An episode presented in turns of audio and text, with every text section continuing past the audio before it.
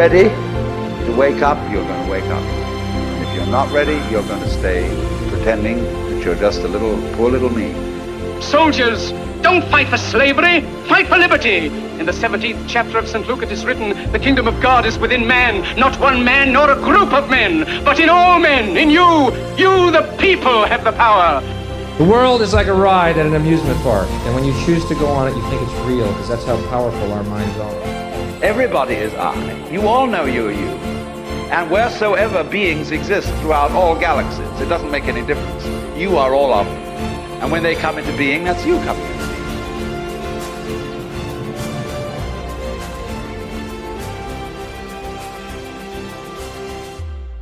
What's up, Dan and the Ascend community? This is Dan Anello. I'm listening to the podcast from Ottawa, Ontario, in Canada. So I want to let you guys know that I love everything that you're doing. I enjoy listening to the podcast while I'm on my way to work, while I'm at work writing computer programming, while the podcast rewrites my own subconscious programming. It's all been enjoyable. It's all been amazing work. Thank you guys so much for everything that you do. Don't ever stop, Dan. Love it. Thanks. Yo, yo, yo, people, how's it going? Feels like it's been a long time. Only been a couple of weeks, but feels like a long time. So glad to be back and recording these podcasts and putting them out for you all. And thank you so much for that little message there from Dan from Canada. Really means a lot. Such a cool message. Thanks so much.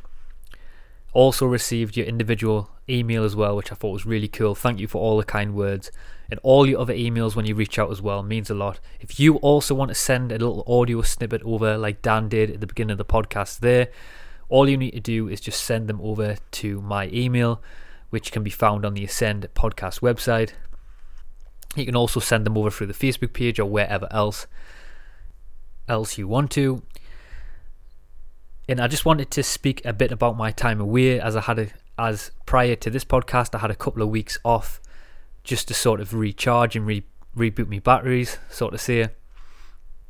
And a week of being away, I was at a self-sustainable farm in the southwest of Portugal. It was really great to sort of get back to the roots of nature and really gain some great introspection and insight into what it really takes to sort of start a self-sustainable farm or even just get a bit of land and see what it takes to grow your own foods and what it can do for you, the benefits of it, the what the richness can provide in the environment that I immersed myself in really really did provide that and it gave us a great insight. So I'm really grateful for the time. And the hosts there as well were amazing had such an amazing time. The people in Portugal are incredible and the hospitality is second to none. Amazing people and amazing culture. In the second week as well in Greece was very much the same. Amazing people and amazing culture again. Everywhere I go around the world there's so many amazing people. So anyway it's really glad to be back and some of the podcasts coming up in the near future on this thing are going to be very incredible. And some of the conversations I know for a fact you're going to love. I literally just got back off the plane a few days ago, and then I headed down to Surrey to record two podcast conversations. One with a guy who used to live, who used to not live, sorry, but who used to, well, yeah, he definitely used to live, but someone who used to be in be in prison committed a few crimes. He was a drug dealer, and now he's gone all the way from a drug dealer to basically a healer. And he's such a he's got such a fascinating story, and a very relatable chap as well with a lot of humour. And we had a great conversation on that one. I know also spoke to a very interesting young lady called Clara, who's doing some very interesting stuff in the world speaking about spirituality and doing it in a very relatable way for a lot of young people. So we had another fun conversation there, and that was just recorded the other night. As I mentioned in other times, I've got David Icke coming up, Graham Hancock coming up, and many others too. So this jam-packed podcast coming up, and I cannot wait to share with, share them all with you. These conversations are really heating up, and I do really feel that when I'm having these conversations now, the richness of these conversations are really getting better and better. And I feel like myself is improving as well, just in general, having these conversations. I just wanted to mention as well there's a new Patreon feature which is honestly absolutely amazing. It's even amazing for myself because some of the things I want to do for my own self on a selfish and from a selfish point of view because and what I mean by that is is the this new feature that has come up is basically uh, a, a URL that you can add to any to your podcast app. So basically what it is is when you become a patron, you get access to an RS feed just like when you listen to this podcast now, it's automatically on your phone, and you can just the the episodes just automatically automatically come up on your phone. You down download the episodes. This is basically the same, but all you need to do is when you become a patron, every single person gets individual URL. You just go to your podcast app, whatever podcast app you use, whether it's iTunes, Podbean, Stitcher. There's many out there. All you need to do is just basically in your podcast app there will be a little add button and you can add your own individual URL and basically that's all it'll do is just add a feed very similar to what the podcast does now and you once you do it once you'll never have to worry about it again and every single time I record a, a Patreon bonus podcast that will automatically come up just like it does for regular episodes on the podcast. So that's really cool and it gives an extra dimension. I have some really good ideas what I want to do to that. And in that Patreon bonus as well, since that is that function now does that where it just comes up in your normal podcast app feed. I'm, I was actually thinking about adding some bonuses, and this is what I was on about with my own selfish needs. Because some of the things that I've been wanting to do, I listen to a lot of podcasts just like yourselves, and when I'm walking around, there's not many podcasts out there that do full lectures on Alan Watts and Terence McKenna and put some cool music behind them. And from time to time, I love to listen to stuff like that and expand my mind. So, what I'm going to also do, as well as putting bonus podcasts in the Patreon feed, I'm also going to create some great soundtracks with Alan Watts over the top or Terence McKenna or other great speakers of the time. And I'm going to put them on the Patreon feed as well so that me, myself can listen to them and also you can listen to them as well. So just gives an added bonus as well as well as podcasts. So that'll be cool anyway. And let us know as well what other what other talk if if in the from Patreon members what sort of speakers you want to hear. If you want to hear Terence McKenna, if you want to hear other people like Elon Musk or whatever, I'll put some cool sounds over and I'll put them in the private Patreon page group. So anyway, this week on the podcast, I I did this conversation just before I headed away for two weeks, and this one was actually the the probably the the the most easiest traveling distance I've ever done. It was a guy called Professor Richard Bower, and he is based in Durham, which is not far from where I'm currently based. And he's a professor of cosmology at Durham University. And his main area of expe- exp- expertise in the questions he is attacking is the formation and the evolution of the universe. He talks about black holes, astronomy. He's also interested in creating a virtual universe with some of the largest computers and simulating the process of the universe. And in this conversation, we talked about parallel universes, the multiverse theory, the origin of the universe. Is time travel possible? Many interesting stuff. As always, we go all over the place. I know you're going to love this podcast. It's a cracker. There's many podcasts coming up in the future as well. I cannot wait to share them all with you. So enjoy this conversation with Richard Bower.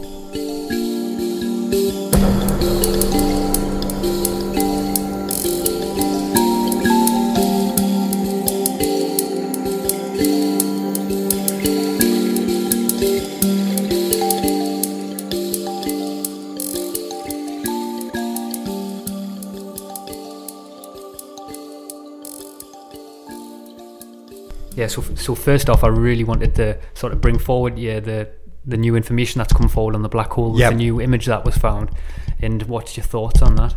Well, I find it an amazing image. So we've sort of had theoretical models that tell us black holes exist. So in his theory of uh, general relativity, Einstein wrote down a new way of describing gravity as matter bending space time. And at the time, this was a revolutionary theory, and everybody thought it was quite crazy, but maybe it had some merits.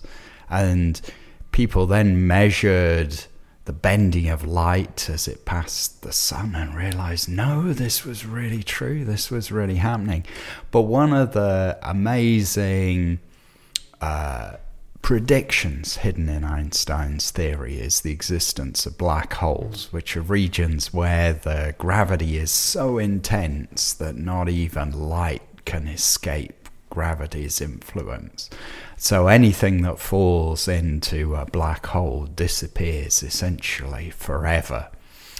and so they're very exciting theoretical uh, ideas, but do they really exist? And so it's been amazing to see a picture of a black hole. That's what I was going to actually ask you. Do you have any theories of what would happen if, say, if someone did even if, see if someone did go into a black hole? Do you have any theories about that? Well, so so this is really exciting area for research, and uh, first of all, it's they're going to get crushed to death by the enormous tidal forces. So don't go and try it at home. If you find a black hole Yeah. hiding under the sofa, uh, leave it uh, leave it where it is and give me a ring because Yeah. I'd really like to discover one. Like. But um, they. Uh, so there's an engineering problem of with, withstanding the forces, but maybe, and there's a lot of disagreement between experts, they could provide a way to travel into a parallel universe or to Yeah. or to travel in time,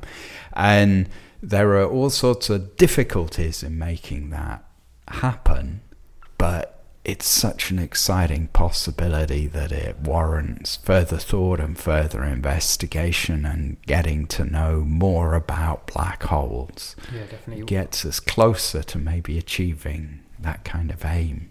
What do, what do you think is a breakthrough in terms of science with this new image that's been found with the uh, black so, hole? so, so in terms of science, being able to to really see that black holes look like their theoretical predictions, I think is quite amazing. So, in the movie Interstellar, Kip Thorne, one of the uh, original scientists that worked on black holes, spent a long time trying to predict what a black hole would really look like if you were able to see one. And it's so amazing how the image that was taken looks very, very like the images that he made for the movie. Um, so, so that is a really amazing achievement. But in terms of numbers and quantification, one of the theories we can test with this is whether black holes spin. So, an amazing prediction that uh, came some years after Einstein's discovery the, was that you can have a type of black hole in which space time is swirling around the black hole. And that is something you can try to measure with these images. And it's really very exciting to, to be able to, to measure these things for the first time ever and get such a close up view of black hole is quite incredible. Yeah, and I know you said there about Interstellar, and I wanted to highlight that because that was a film, in my opinion, that really sort of it put across to the media the wonders of space and mm-hmm. things like that. Did mm-hmm. you did you feel that that film did did a good job of doing that? Oh, definitely. Yeah. And the, the wonders of traveling through space. And I think it's certainly, you know, what has always fascinated me is to look out at the night sky and see all the stars and think, wow, I wonder what it's like in other parts of the universe.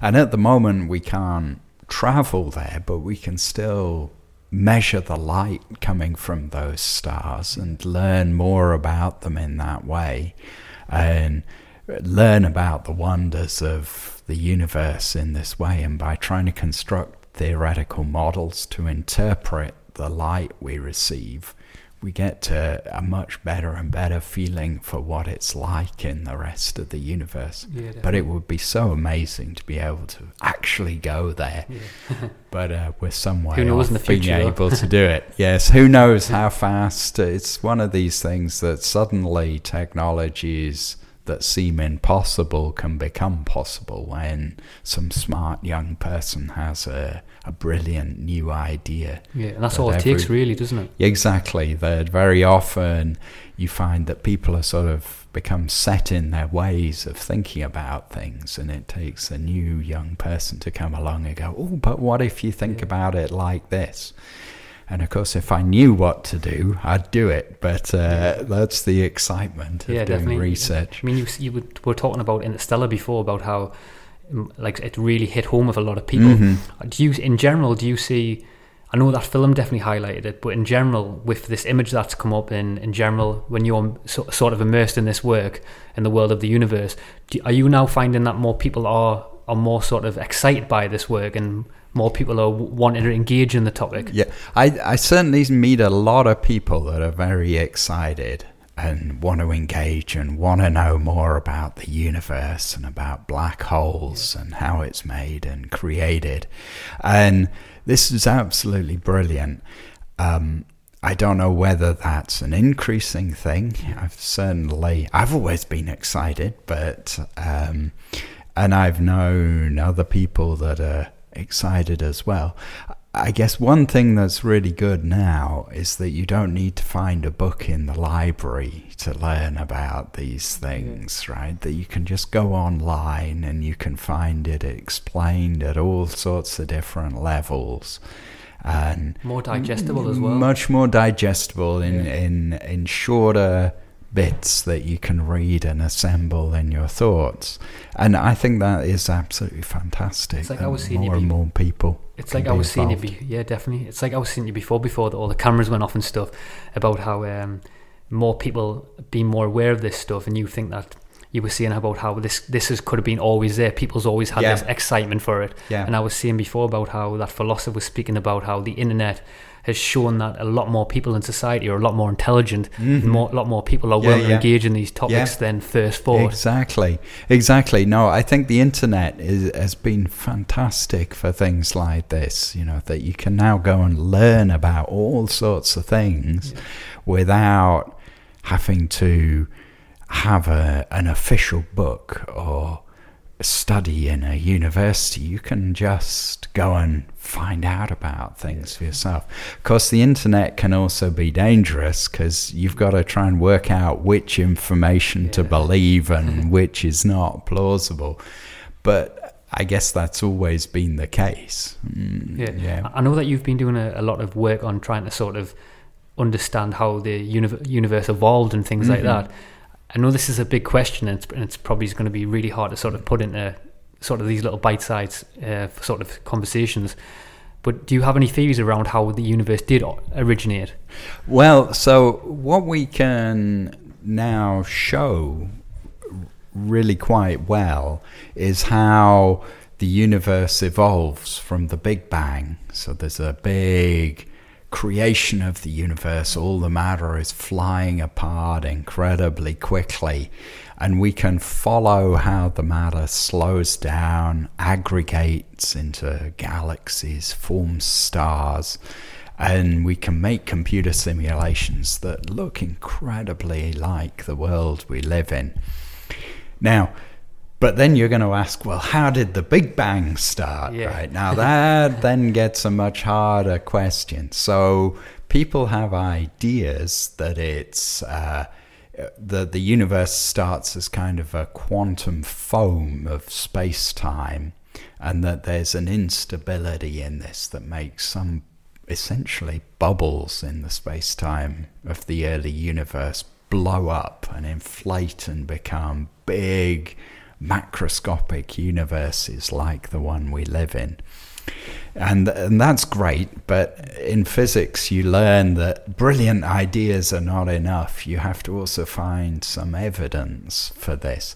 And we're still searching to try and see is this a plausible idea? How could we find any evidence for it? Or is it always going to be something that's a little beyond science because you can't hmm. test the idea?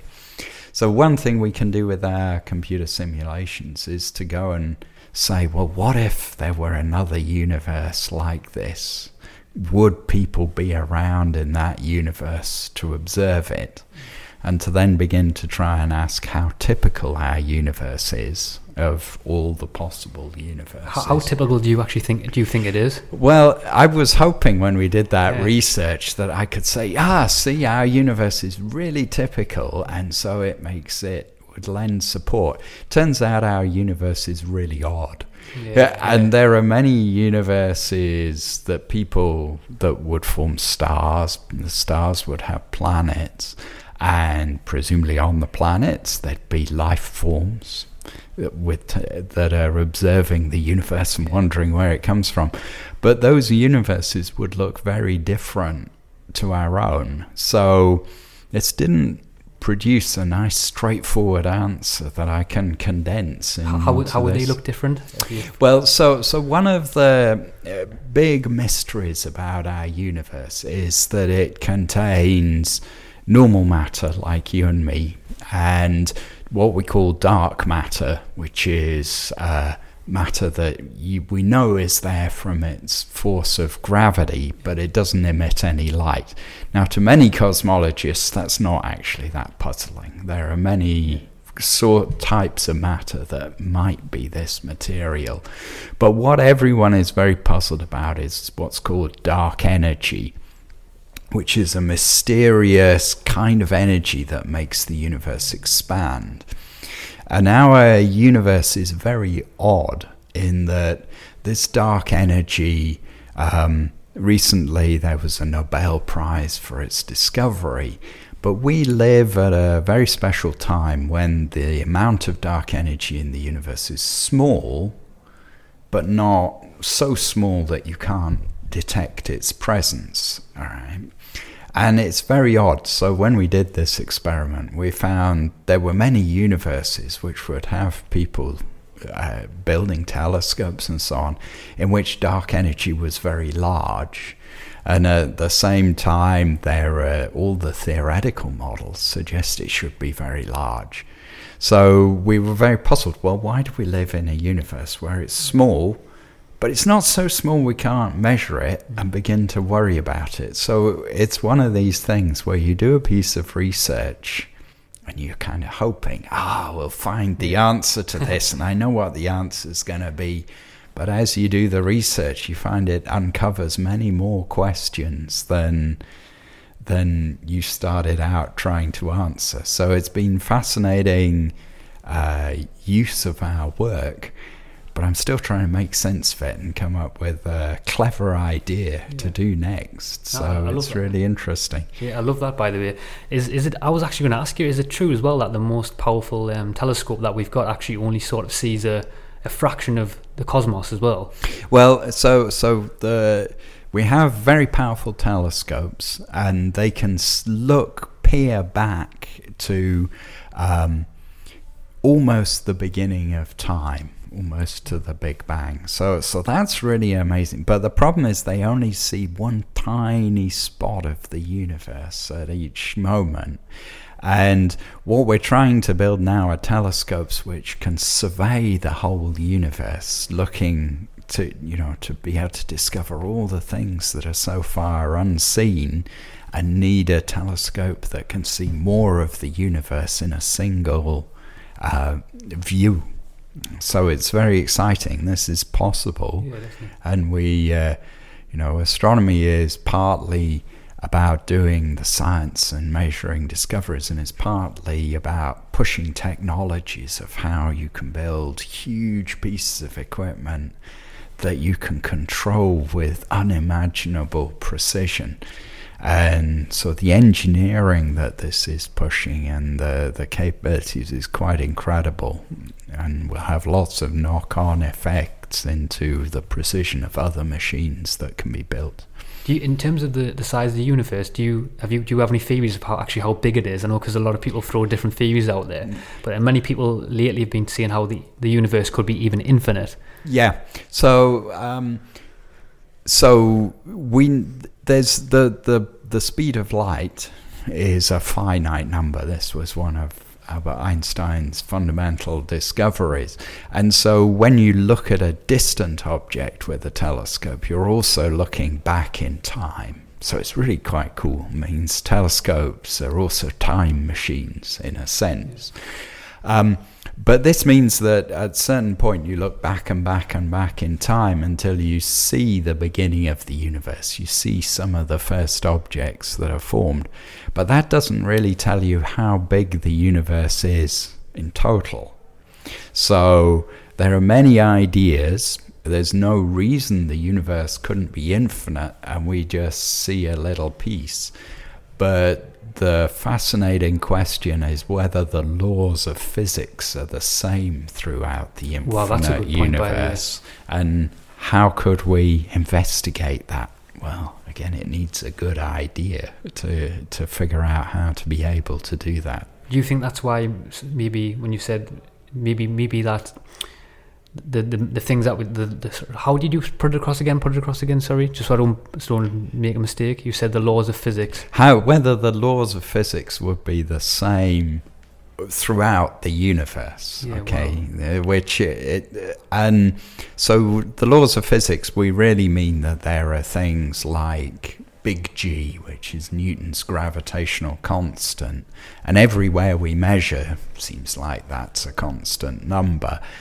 But is it really constant throughout the universe or would it vary from place to place? And that might be you know i don't necessarily mean it's a little bit stronger or a little bit weaker. It might be that the four forces of nature The have mo- different strengths in some parts of the universe and everything is really quite different. Um, and it's a very exciting thing to do to try and you know think well what would happen to the universe if quantum mechanics happened on bigger scales? How would the universe be different and be changed? And we're approaching the point at which we can do calculations that explore this and are at least plausible in the answers we reach. That was really powerful, by the way. That Uh, well, so it's very, very exciting. Very, you know, we could think ourselves into other parts of the universe. Um, of course, my uh, colleagues would say, but unless you can test this, unless you can somehow receive a signal from these other parts of the universe, it's fiction, and you have to come up with a way to do that. Well, who knows what we'll invent in the future. And we started talking about black holes and their potential to travel into other places. So maybe these things are possible, and we can just hope that we can discover how to make that happen. Makes science very exciting. you Yeah, know, definitely, one million percent. And when you were saying before about how the the potential that the universe could be infinite, do you could that could that be could that actually innate the the, the theory of the Big Bang? If it well, was infinite, It, it's uh, the, the puzzle really with the Big Bang theory. i- i- So there are things we know about the Big Bang that are certainly going to still be true. That that there was an initial rapid expansion of the universe. That it was initially very hot, and then as it expanded, it cooled down, and we can do the calculations and show as it cools down, it will form all the particles we see, mm. And how as it cools down further, gravity will accumulate the matter together. So that bit is still going to be correct, but if you start then to ask, well, what happened before the Big Bang? You know, and are we seeing one little bubble in an infinite universe? Well, that may very well be true. And I think a lot of people would maybe pick that as their favorite model of the universe. Why, why do you think it's? I mean, you were talking about the, the, the mass of the universe and things like that, and the, and the theory of that it could be much larger than we think. Why, why is it that? Why is that the case? Why is it that the even though we can't really observe it, why is the why do we still believe that the known universe is much Well, e- exactly. Yeah. So, so I guess it's philosophy, Yeah. right? So, so we're treading on the realms at the edge of science. So, as a, a, a proper scientist, I should say, well, I don't know, and so anything is possible. But um, there's been a guiding principle that we're not special uh, you know, that served us well in the whole history of science to believe that no, it's not that the solar system rotates around the Earth, but the Earth is just one of the planets. And so applying that line of argument, scientists generally much more comfortable with the idea that we're just one of many universes. Is it really infinite or just some exceedingly large number? I have no way to tell, but but like I said, really, until we could test this idea in some scientific way, it's a matter of personal philosophy, if you like. How many um, actually Earth-like planets do you think are out there in the universe? Ooh, now that is a calculation I keep meaning to do, but a lot. And I think the the interesting comparison is if you go to the the beach at Tynemouth, are there more planets in the universe than grains of sand on the beach? Maybe not, but about the same number, I think. So there will be potentially a lot of planets in the universe. And um, an uh, an interesting corollary of that is, you know, how many uh, planets like the Earth that have a stable climate that maybe could foster life forms that they're stable enough over long periods of time, and uh, at the moment we see no reason why it's not a large fraction of them would satisfy though that criteria. Um, so it's a very exciting moment now to you know go on a hunt to find Earth-like planets. Of course, many of them will be so far away that you couldn't ever uh, conceive of being able to visit them in person, but just knowing they're there would be terribly exciting, Yeah, really definitely. exciting result to be able to demonstrate that. And like we were saying before, who knows in the future what's going to happen? Well, and exactly, and uh, you know, if I could uh, perfect the the faster than light spaceship, then we could get there no trouble. do you do you, so- foresee, do you foresee in the future any sort of breakthroughs in terms of in terms of that research coming forward? Um, uh, so I can certainly one of the projects we're involved in in Durham is the construction of very large telescope, and one of the things that you can do with that telescope, well, well, one of them is to peer into the very first galaxies that have formed, the very first black holes, map out the the early history of the universe. But another one is to search for planets around other stars, but not just to find them, but to be able to measure the content of their atmosphere. So you'd wait for a, a planet to go in front of a star, and you'd kind of use the the the screen of the planet to, to diagnose the atmosphere of the planet. It's a very, very hard experiment, but I'm sure people will get ingenious about being able to do that and make that discovery, and that would be quite amazing. How did you how did you view? I don't know if you heard about this, but it was the the guy from Harvard, uh, Ev- Evabe Lohab or something. Yep. It's called yeah. Yeah. I think that's how you pronounce his name. It might be wrong, but he was the guy who he wrote that up uh, publication about how the, the the star that was flickering by using telescopes. He was had a, he had he put lots of many theories around it, but one of the theories is that it was sort of, sort of like an interstellar, some sort of interstellar civilization. Yeah. the, the the star was flashing. Yes. So, so one possibility is advanced civilization build what's called Dyson spheres to try and harvest all the light from the star and make it more intense. And of course, if they were doing that, we might see the star poking through the cracks in the, the shield that's been built around it. Um, so these are always very exciting possibilities. Um, but we also know that astronomical sources like stars can have inbuilt instabilities that make them vary in brightness in various ways. And so it's always going to be very hard to be convincing that that's really what's going on.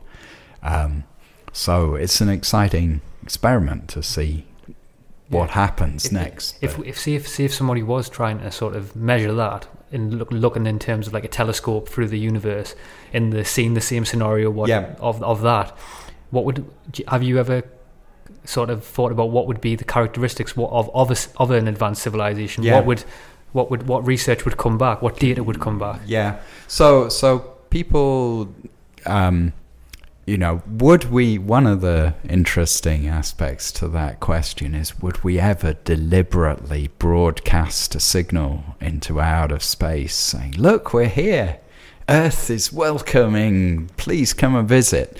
And I'm not sure we ever would, right? I mean, we would want to be the people making contact and trying to find out who else was out Did, there. it, did they not originally they- do it in other ways, or with terms of sound? I think it was. The people have done similar things, but nothing at a level that could be detected. I think that was Carl- was that Carl. Sagan Carl well? Sagan Yeah. and the um, Pioneer spacecraft carry plates on them describing mankind and how to communicate with us.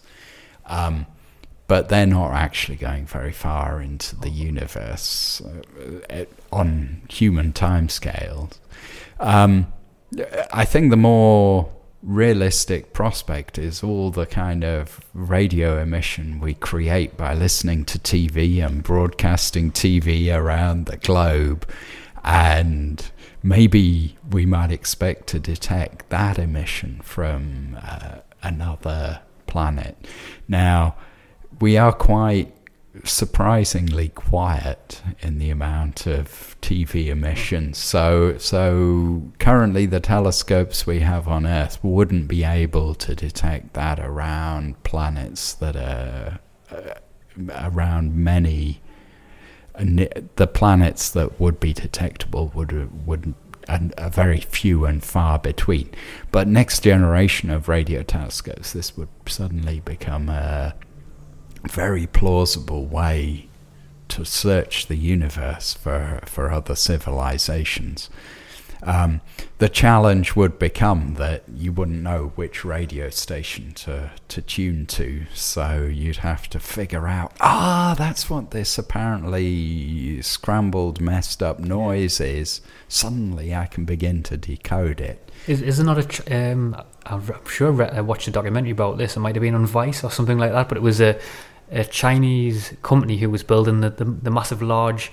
I, Yeah. I can't remember what the, what the Uh, So, so there are various experiments to build very large radio telescopes. Yeah, yeah. Some, one is in China. There are ones in Australia, in in South Africa, and these telescopes will be much more powerful than the radio telescopes we currently have and able to detect signals from much further away and to scan the sky much more efficiently.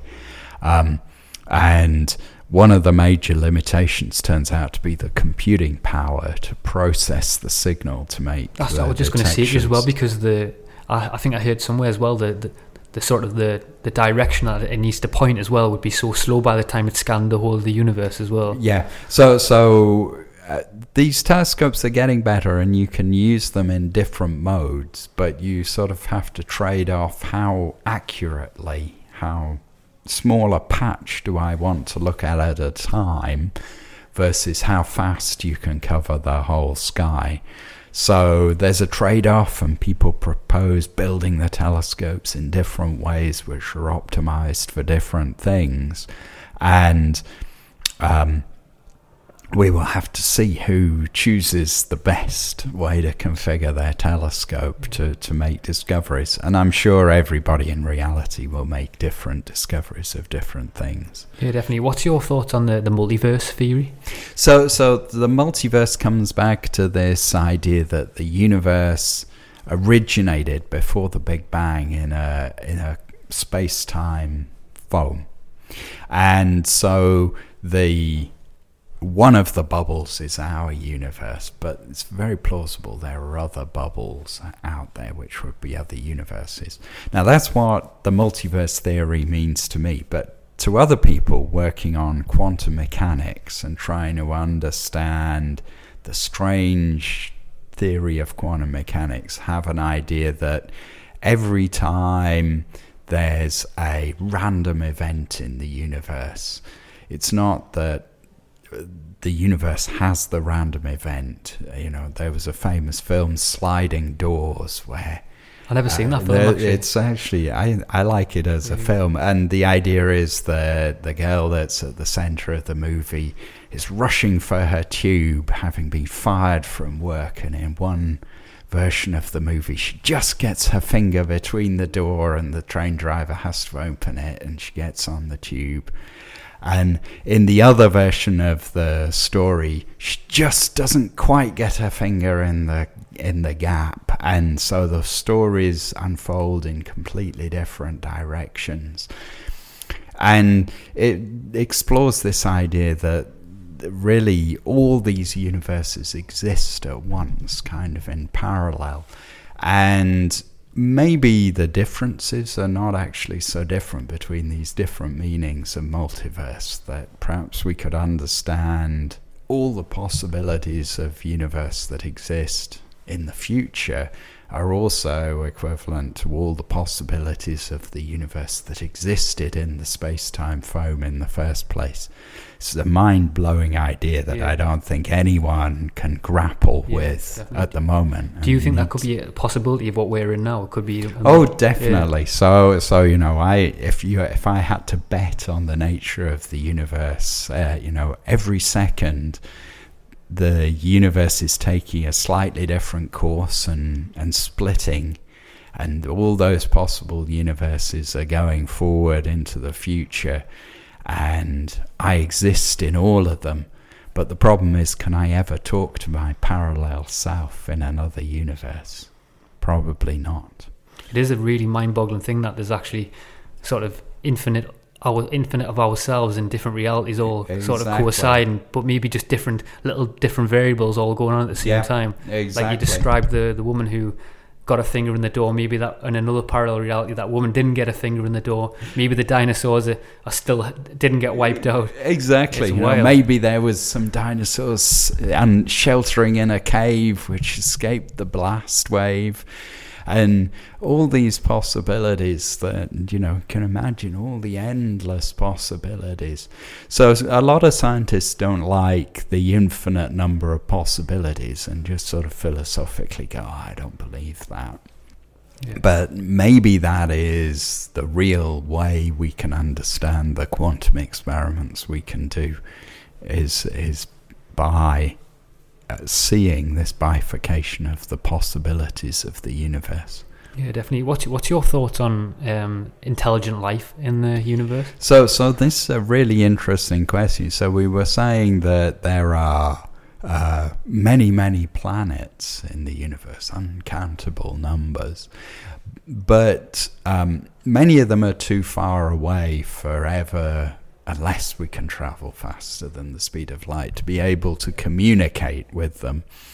But there are, still would be a lot of planets in our solar neighborhood, in our galaxy.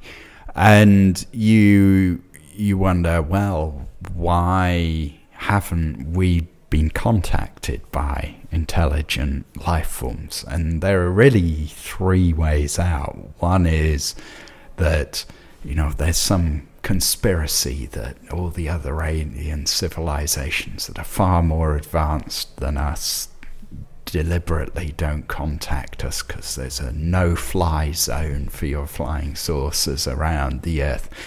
But if this was a, a human organized thing, somebody would eventually decide to fly their flying saucer around the earth and forget to turn the cloaking device on.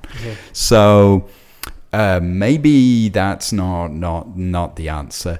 Maybe it's that uh, you know we're just one of the first advanced civilizations, and maybe it's harder to um, uh, develop a, you know an intelligent civilization uh, than than we currently think. But at the moment, we don't see that in the scientific evidence.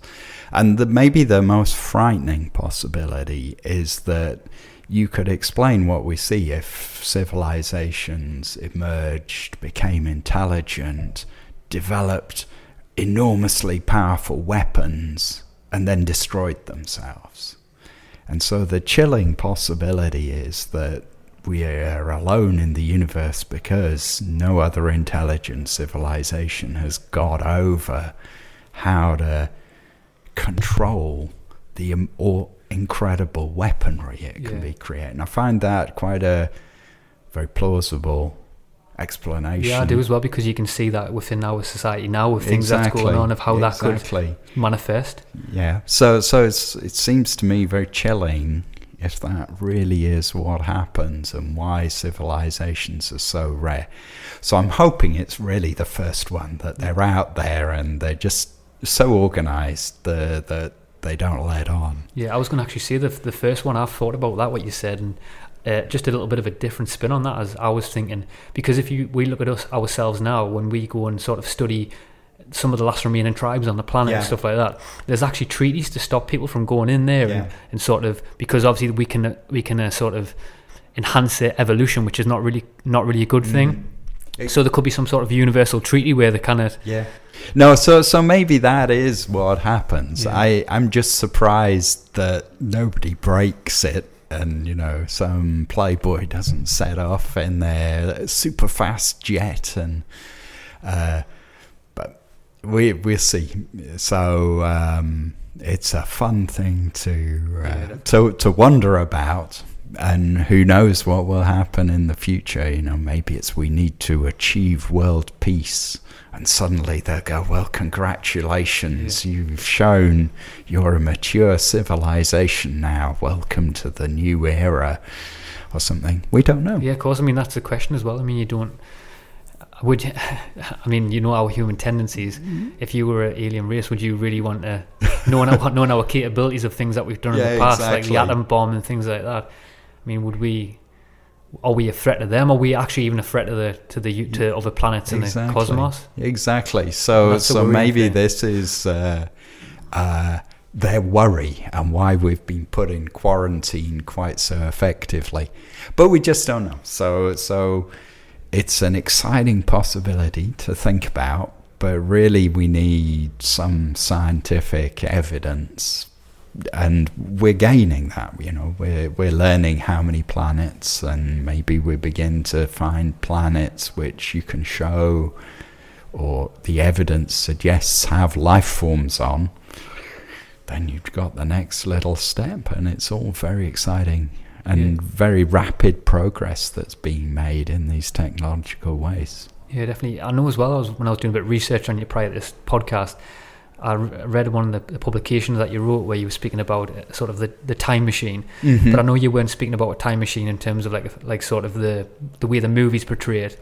Yeah. I think you were speaking in terms of. I'll, I'll let you describe what you mean by Well, it anyway. so so so one of the exciting possibilities that was a really interesting uh, article I was invited to to write. yeah, it was a great read. Um, and the I began it thinking, ah, well, you know, I'm going to talk about uh, time machines in the movies and how these are all impossible and it doesn't work. And the more research I did, the more and more I discovered, oh no, people have serious. Uh, mathematical models of how time machines might work and how you might invent them, and that it's really quite a very uh, serious area of study. Now, uh, so, and we kind of know the limitations of what's required.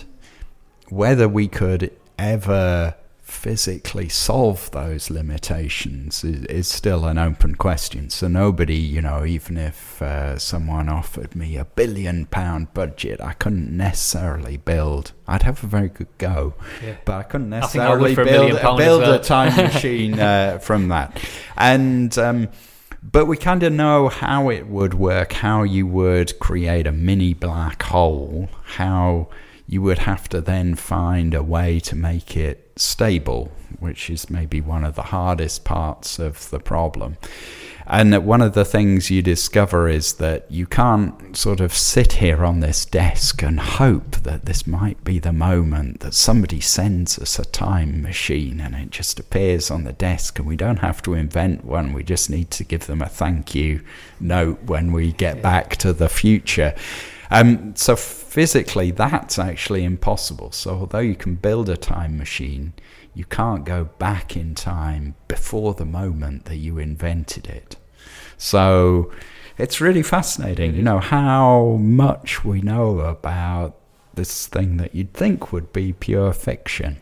Um, whether we could ever engineer such a thing, we're certainly a very long way from being able to do it. Um, but it doesn't seem completely out of the question. What I liked you, what you wrote in that article as well is, is where you sort of you sort of broke all that down as well. But you also said as well that currently we sort of do have a time machine in a way because Mm-hmm. we can sort of like an observable time machine because we can look at certain uh, planets and stars and predict certain things and Yeah. look back in history. Yeah. So one of the amazing things in astronomy is as you look at stars that are further and further away, you're looking back in time. So you really do have a time machine that works in that sense that I can see the past of the universe in a very, very real sense. And we just build bigger telescopes and we see further into the past of the universe.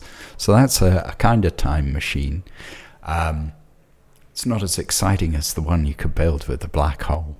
Yeah, yeah, definitely. It, yeah, definitely. It's it's for me though. It's still. I mean, it's still fascinating because when I read it, because I've I know I've read a few books on uh, ancient history. Yeah. And it's I know there's a lot of um, sort of theories around what they were actually doing with the pyramids and structures and things like that. Yeah. But it's it's v- very similar to me what what you're doing now in terms Yeah, yeah. like predicting certain patterns and Yeah. patterns within the cosmos and stuff like that. Yeah, yeah, yeah. So, so it's very much that we're able to predict how those patterns emerge and evolve, and and that's very exciting to be able to do that, and kind of to be able to test those ideas by directly looking back in time and seeing the beginning of the universe, and be able to measure what's happening.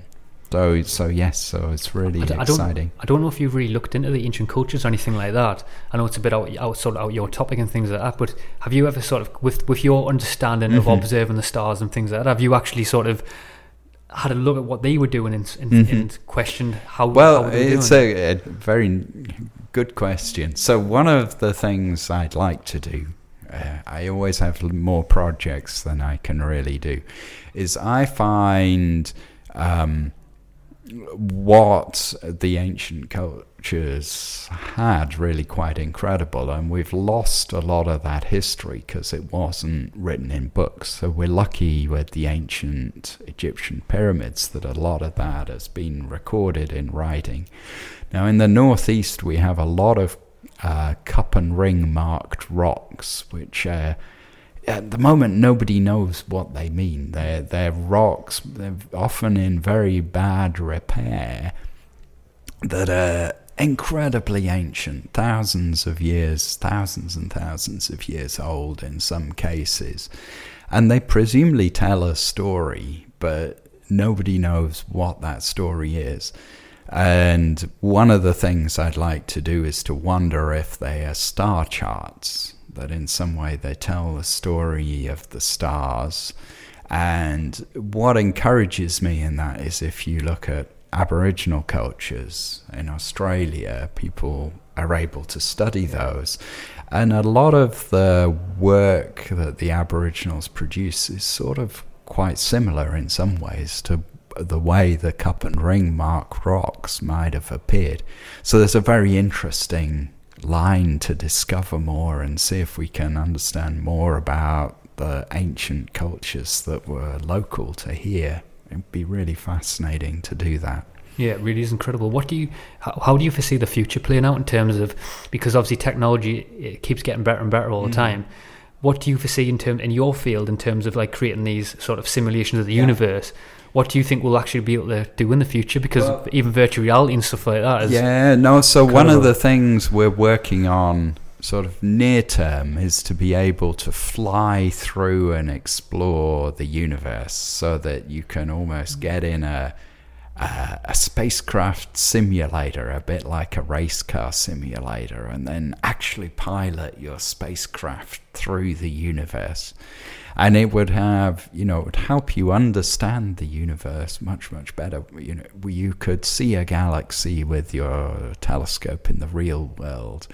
and then find one that looked the same in the simulation and then go and visit it and explore its past history using the time travel button in your simulated spacecraft. And we're remarkably close to being able to do that. You know, computing power is increasing, maybe not as fast as it was in the past, but um, we're understanding better how to develop clever algorithms that can deal with the data and allow you to move through the universe in this way. So, in the relatively short term, I think we can do that. But I think we're also getting better at doing calculations that are more and more detailed so that we can follow uh, in our calculations at the moment, we follow clusters of stars, is the best we can do, but we can follow the structures of individual galaxies in even more detail. And we've just written, you know, a proposal for the next generation of science, which uh, would put those into practice and would be one of the things about astronomy is the the knowledge you gain is very exciting, but it's also really driving a real world development, enhancement of the computing power, and uh, the algorithms we develop have lots of applications in real world problems in engineering, for example, and so on. So it has very uh, real applications for the technologies that we need to go in the next step yeah. in exploring the universe.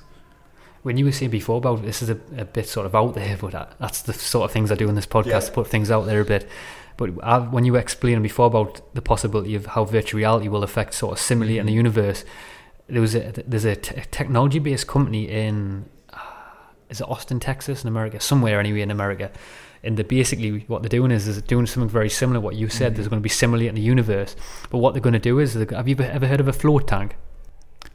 So it's, it's called a sensory oh, yeah, deprivation yeah, yeah, tank. Yeah, no. So where you line it, oh, amazing, yeah, line it. So they're going to do some sort of simulation with that. Yeah. I don't know if it's going to be a case of a virtual reality headset or yeah. it's going to be some sort. Of Well, of... it would be even better if you didn't need the headset, right? At the the moment, one of the limitations to the technology is that you, with the headset, you perceive things changing around you, and you can look around and it develop and it it it really is like you're there. But if you start to move, yeah. you, the bit the inner ear that senses your true motion gets very confused because your eyes are telling you you're moving, but your your body is telling you you're not you're stationary, you're not traveling through the universe. Now, but you could imagine developing ways that let you have an even more real you know incredible experience almost an out of body experience yeah. that you can imagine that would be quite incredible well i think the scientists now working in a guy called i think he's called Anil Seth i think he's called he works at um, sussex university i think mm-hmm. it is he's a neuroscientist and he's trying to bring them two things together. He's, yeah. he's trying to bring together the sort of the, the mind relationship with the body and how yeah. how virtual reality actually can yeah. how we can make it better so it can affect the yeah, body. Yeah, yeah, it would be an incredible that's thing fascinating to, to see how to that how that'll play out. Yeah, yeah. No, there's uh, all sorts of exciting things happening.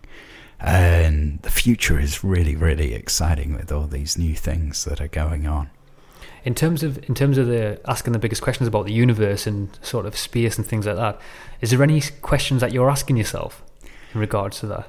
Um, so I'm.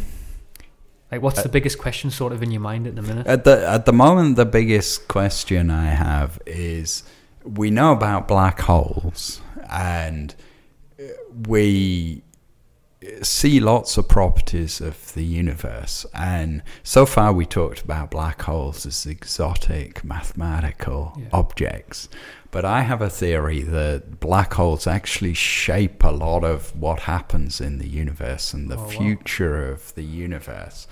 Now, we see that in some of our calculations, but I would like to understand that much better. Uh, how to more accurately calculate the effect of the black hole on everything around it. And then to be able to say, well, look, this calculation really is correct because it agrees with all these things you can measure in the universe. And so to be able to more clearly and convincingly show the importance of black holes in shaping the history of the universe. Have you had any theories of what it could be shaping? Well, so so um, we can see. I, so my current theory is the way it it suppresses the formation of stars in the future of the universe. That the the effect of the black holes is to heat up everything around them, and stars need very dense cold gas to form, and so the black holes effectively shut down the universe, producing new stars, and eventually the universe the there are no new stars that are created, and the universe eventually fades to complete blackness. It'd be nice to test that idea yeah. in a much better way. Uh, so, currently, the models that predict that are very simple, and we know things are really a bit more complicated. But to be able to put that all together would be really amazing. So, yeah. that's my uh, forefront thought at the oh, moment. It, I love that, by the way. I've never really thought about that in the sense of the black hole having that sort of impact because there was a. I was having a discussion with a, a guy a while ago, and he was talking about the terms of evolution and how in terms of on this planet now we have like Darwin's theory of evolution mm-hmm. where everything came from sort of one single organism yeah. and created life on the planet. But I can't remember who it was now. It was a it was another scientist, but he, he proposed to me a theory that what if it was actually in terms of uh, cosmic evolution, yeah. where something some force in the universe was creating Mm-hmm. and not not just dismissing Darwin's theory because it actually went yeah, into Darwin's yeah. theory as well. Yeah, but just before that, there was a process where some sort of some sort of thing in the universe happened that that sparked that. Yeah, well, it's very plausible, um, it, or it, it's not at all obvious to me, and I, maybe I'm getting a little bit out of my expertise yeah. at the moment. The the the first origins of life maybe come from space rather than from the Earth. Yeah, like Pan's, so, yeah, um, so so it's very plausible that some of the interstellar clouds, the cold, dense material that's about to form stars, could be the sites at which you could assemble fairly complicated molecules. So, not necessarily life as we know it with bacteria or even viruses, but some of the first uh, complex chemicals, which you could begin to think is it alive in some sense, could be created in in space and then seed planets that are suitable for them for the organisms that are more and more complex to grow, and that that's a, an old idea, and I don't see any categorical reason for that to be wrong, yeah.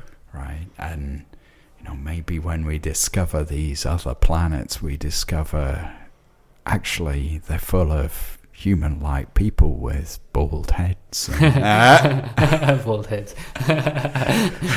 you know, and, and, and the life forms throughout the universe, uh, or at least throughout our galaxy, are amazingly similar. Maybe a strange outcome that the science fiction books never appreciated. Yeah, right? yeah, definitely. What What is a question I would love to ask you actually is what is sort of I mean, I know you've been doing this work for a long time now, and you've had a, a big fascination about the universe and the solar mm-hmm. system, things like that. But for, what has that done for your own for your own life? Um, well, it's so it's been I've been really fascinated. I got into doing astronomy because I looked up at the stars and thought, well, where do they come from? And so it's really amazing to have been able to follow that through in my career to actually make a difference to the way we understand the universe, to develop new ideas about the role of black holes and how galaxies form. And it, so it's been tremendously satisfying, hugely satisfying. I'm so lucky to have this job and to be able to follow that through. But it's also been really amazing to be in a position where I can inspire other people to do science, to ask questions about the universe, to try and just appreciate where we are, you know, mindfulness in a cosmic sense. And, and that is just uh, a really amazing thing I've been able to do. I think we, I think we do all have that wonder really as well. We Mhm. do have it all. It's just, it's just try how do we cultivate that as a society? exactly. That's the, that's the exactly. And and to to be allowed to just wonder about things and to wonder what's there and to just be able to to to think about things that are beyond our everyday experience and sort of characterizes humanity right? That presumably we are where we are because uh, at some point in the distant past, people started rubbing sticks together to see what would happen mm. instead of doing the sensible thing and going out and going hunting or looking for some more seeds to pick up. And suddenly, it made a breakthrough. Yeah. You know, but it must be it must be a you know an innate thing in humans, all humans, to wonder about things and to try and just think about them and puzzle them out. Yeah, it's, it's, it's I always question that all the time. Where does that sort of that near thing come Yeah. from? Because even when I'm just in a night time, when I, there'll be times where I'm just before I go to bed at night, night, and I'll be lying in my bed and I'll just be questioning, sort of just visualizing the universe Yeah. itself and how magnificent and won- wonderful it is. It's incredible. Yeah. Have you ever seen them pictures? This is what I actually want to ask you. Have you seen them pictures of the somebody? What they did is they put they put together it was the the internal aspect of the human biology, mm-hmm. And they put it with the human nebula, which is. Yeah. the the eye, and then they put it with the the internet. Yeah. And the web, the web, all them webs of the image just looked identical. Yeah, you, yeah. You no, see that image? I, I always worry a little bit with those that uh, that you can change the way it looks by being clever about how you take the make the images right. But there's always there's inevitably a certain similarity, these complex interconnections, and certain patterns emerge, and it's really fascinating. Um, how much of that is our human perception of patterns in things? It's presumably how we escape from tigers in the jungle, uh, versus real patterns that we can use knowing about the internet to predict more about the structure of human cells. And that is maybe the, the ultimate test of how real these similarities are. But I love the imagery. I think it's really Yeah, fantastic. because I, I seen as well on your when I was looking at some of your publications you did. It was one of the I think it was one of the pictures that you got from your simulation model. I think it was, and it was like the blue, purpley Mm-hmm. Yeah, colours yeah, and stuff yeah. like that. And that just that image reminded me. What No, was that? What was that image of actually? So, so that's an image of the dark matter structure of the universe. I'll So, in the show notes as well. yeah people can see. no, so so it's um the the distribution of matter in the universe so you're seeing the effect of gravity is to pull dense things together. So what happens in the universe is it starts off really quite uniform but there's some few regions that are slightly denser than others. And so the dense regions pull on the material around them, become a bit denser, pull more and pull more. But what's not apparent in my explanation is this makes an almost this cosmic web of spider like structures. Um, that are really fascinating and have their own beauty. Uh, we used to have someone here, Mark Neyrinck, who. Um, was writing about the similarities between this cosmic structure and architecture, and he was able to show that a lot of the rules that make the structure of the universe also people have used in the structures of buildings and mechanical structures. So he was uh, doing fascinating work on that. Do you, do you think the universe has sort of some sort of cosmic order to it? So it's a very interesting question the the order and disorder of the universe. So in the past I worked with people studying medieval history and uh, there uh, people's interpretation of the cosmos was very much in terms of how ordered it was. And that was really one of the reasons for trying to keep the Earth at the center of the universe was to reflect the uh, natural order of things as they perceived it. Um, and one of the things that's kind of happened is that now we're quite used to societies being much less hierarchical. You know, they're very democratic. People arise in importance and then disappear, and it's all in flux and, and less structured in a sense. And it strikes me that our modern view of the universe is very similar, that there are strongly attracting parts of the universe, but it's much more. Uh, it's not centered on one particular thing. It's it's this complex interplay and this complex web of stuff. So it's a very interesting question about the nature of order in the universe. It is fascinating because when I obviously, I mean, when you do question your own life and even just like I know obviously you're looking more on a scientific level mm-hmm. of the mm-hmm. universe, but even just when you question certain things that happen in your day to day life, yeah. and how that can and you, I think everyone in the day to day life does question does the does the universe have some sort of order for me? Yeah, exactly, exactly. Now I, I can't tell you. Yeah, yeah of course, of course. is, is the problem, but but yes, it's a very interesting question. What does it mean about the order of the universe? And you can very meaningfully ask the question of, you know, is the universe programmed to produce life and yeah. people that are there to observe it and interpret it? Is there some kind of bigger it, meaning to when, it? When you're that? doing your um, sort of your research and things like that, are you, in terms of looking at order in the universe, on a sort of a practical level in terms of research and data, are you seeing any things that that suggests that it has an order to it. Well, so so yes, but probably not in the way you're you're meaning in the question.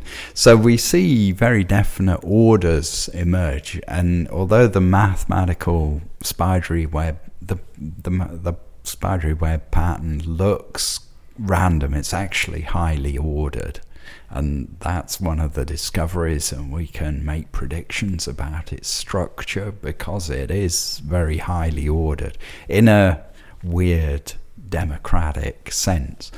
Um, so so we do see an order to the universe in that sense in terms of a structure to the universe that we can't understand. We don't yet see anything that doesn't make sense in that way right? So so yes, the universe is ordered, but it kind of it seems to be ordered that it's programmed to have at the very beginning, in a sense. Well.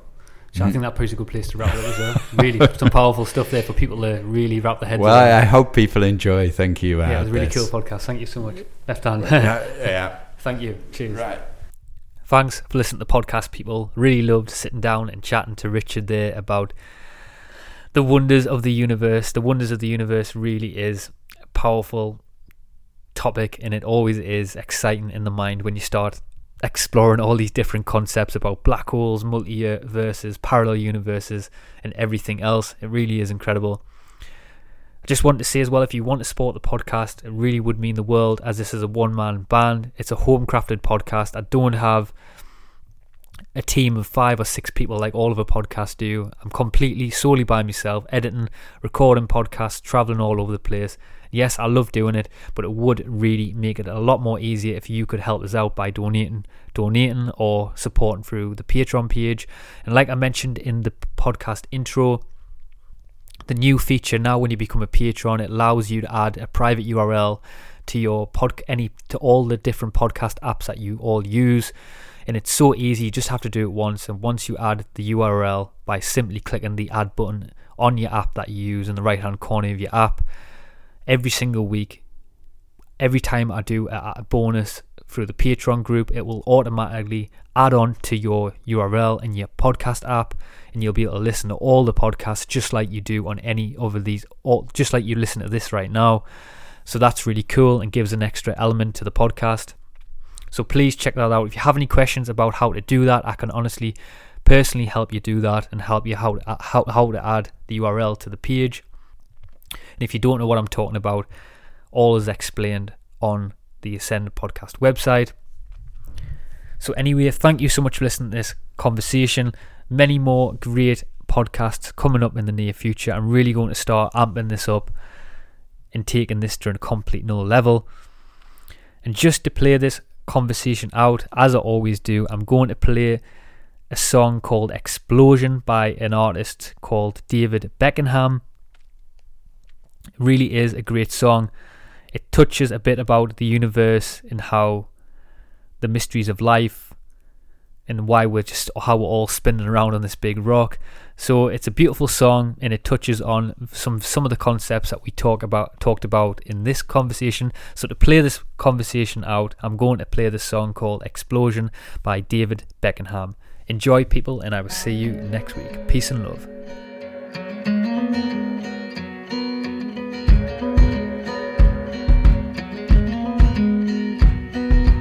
We are part of an explosion happened to create the ocean, but it is just an odd illusion, beautiful and quickly moving. Yeah.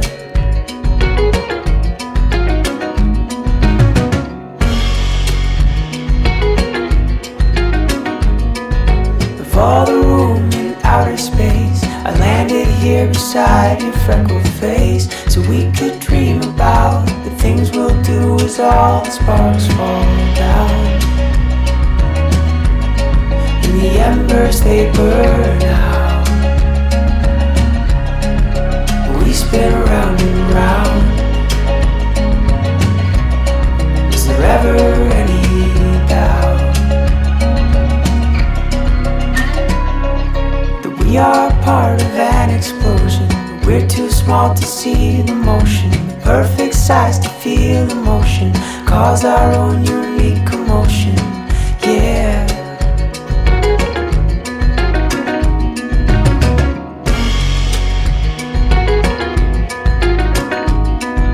But it's so easy to get caught in what we have, what we have not. And it's so hard to just believe it. We live too fast to watch it all go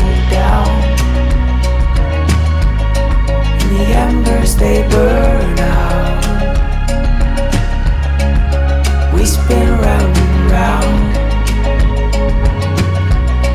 Was there ever any doubt? We are part of an explosion, boiling hot, completely frozen. Perfect chaos, neatly woven. Aren't we lucky we were chosen? Aren't we lucky we were chosen? Yeah. Aren't we lucky we were chosen?